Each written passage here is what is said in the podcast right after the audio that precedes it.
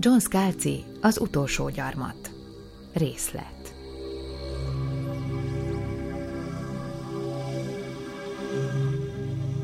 Hadd meséljem el, milyen világokat hagytam magam mögött. A földet ismeritek, hisz mindenki ismeri. Az emberiség szülőhazája, noha manapság nem sokan tartják már honbolygónknak.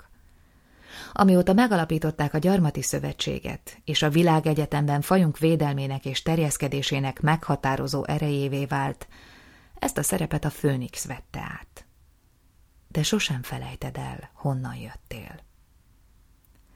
A földi származásom olyan ebben a világegyetemben, mint amikor egy vidéki kisvárosban élő srác felszáll a buszra, elmegy a nagyvárosba, és egész délután a felhőkarcolókat bámulja aztán kirabolják, mert elköveti azt a bűnt, hogy elálmélkodik a bizarr új világ láttán, amiben annyi minden újdonság van, és ezeknek az újdonságoknak sem idejük, sem kedvük nincs, hogy törődjenek a városba felkerült sráccal.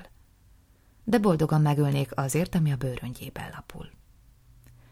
A kisvárosi srác hamar rájön erre, mert nincs visszaút. 75 évet töltöttem a földön. Életem nagy részét ugyanabban a kicsiny óhájói városkában ugyanazzal a nővel éltem le. Ő meghalt, és ott maradt. Én túléltem, és leléptem. A következő világot átvitt értelemben értem. A gyarmati véderő elhozott a földről, és megtartotta belőlem, ami kellett nekik, a tudatomat és a DNS-em egy részét. Az utóbbiból összeraktak nekem egy új testet, amely fiatal, fürge, erős, szép és csak részben emberi. Ebbe beleszuszakolták a tudatomat, és alig hagytak időt, hogy kiélvezzem második fiatalságomat. Aztán fogták ezt a szépséges testet, amivé lettem, és az elkövetkezendő néhány évben szándékosan ki akarták nyúvasztani úgy, hogy annyi ellenséges, idegen faj ellen bevetettek, ahány ellen csak tudtak. Nem szenvedtek belőlük hiányt. Az univerzum hatalmas, de az emberi élet számára alkalmas világok száma meglepően csekély. És hogy-hogy nem, az űr tel is tele van más értelmes fajokkal, akik ugyanazokat a világokat szemelték ki maguknak, mint mi. Úgy néz ki, ezeknek a fajoknak csak egy töredéke fogadja szívesen az osztozkodás gondolatát, és mi biztosan nem tartozunk közéjük. Küzdelem az életünk, és a lakható világok felett felváltva szerezzük meg a hatalmat, hol mi, hol ők, amíg végül valamelyikünk egyszer annyira meg nem veti a lábát egyen, hogy többé nem lehet onnét levakarni.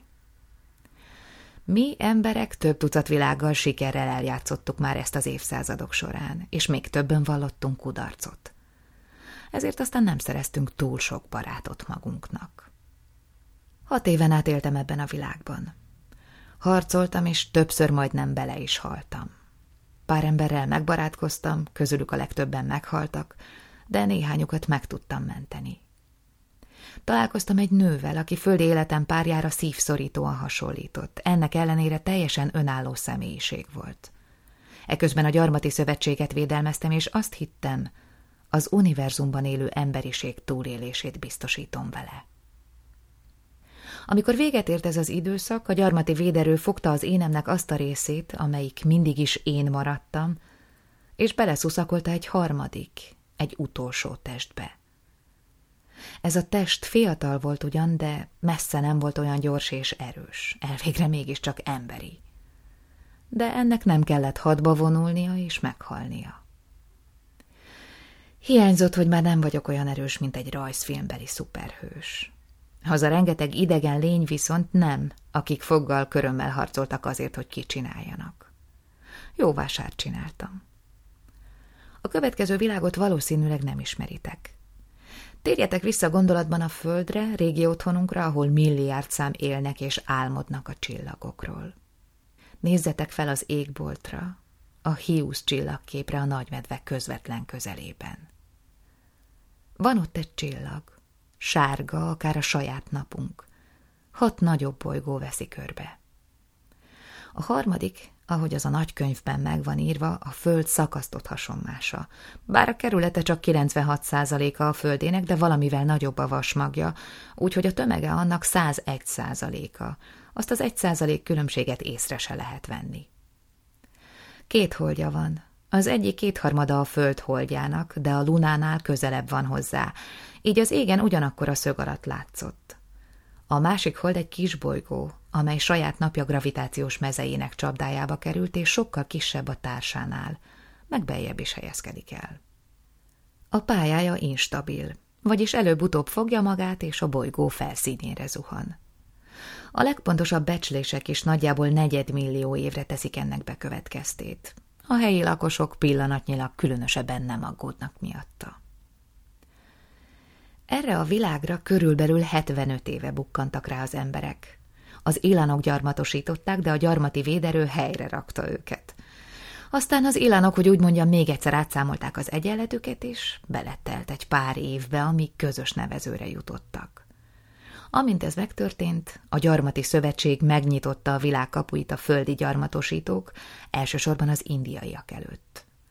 Hullámokban érkeztek, az első akkor, amikor az ilánok fenyegetésétől megszabadították a bolygót, a második pedig nem sokkal a földi félsziget háború után, azt követően, hogy a megszállók által beiktatott ideiglenes kormány a Csauturi rezsim legnagyobb formátumú támogatóinak felkínálta a lehetőséget, hogy választhatnak a gyarmatosítás és a börtönbüntetés között.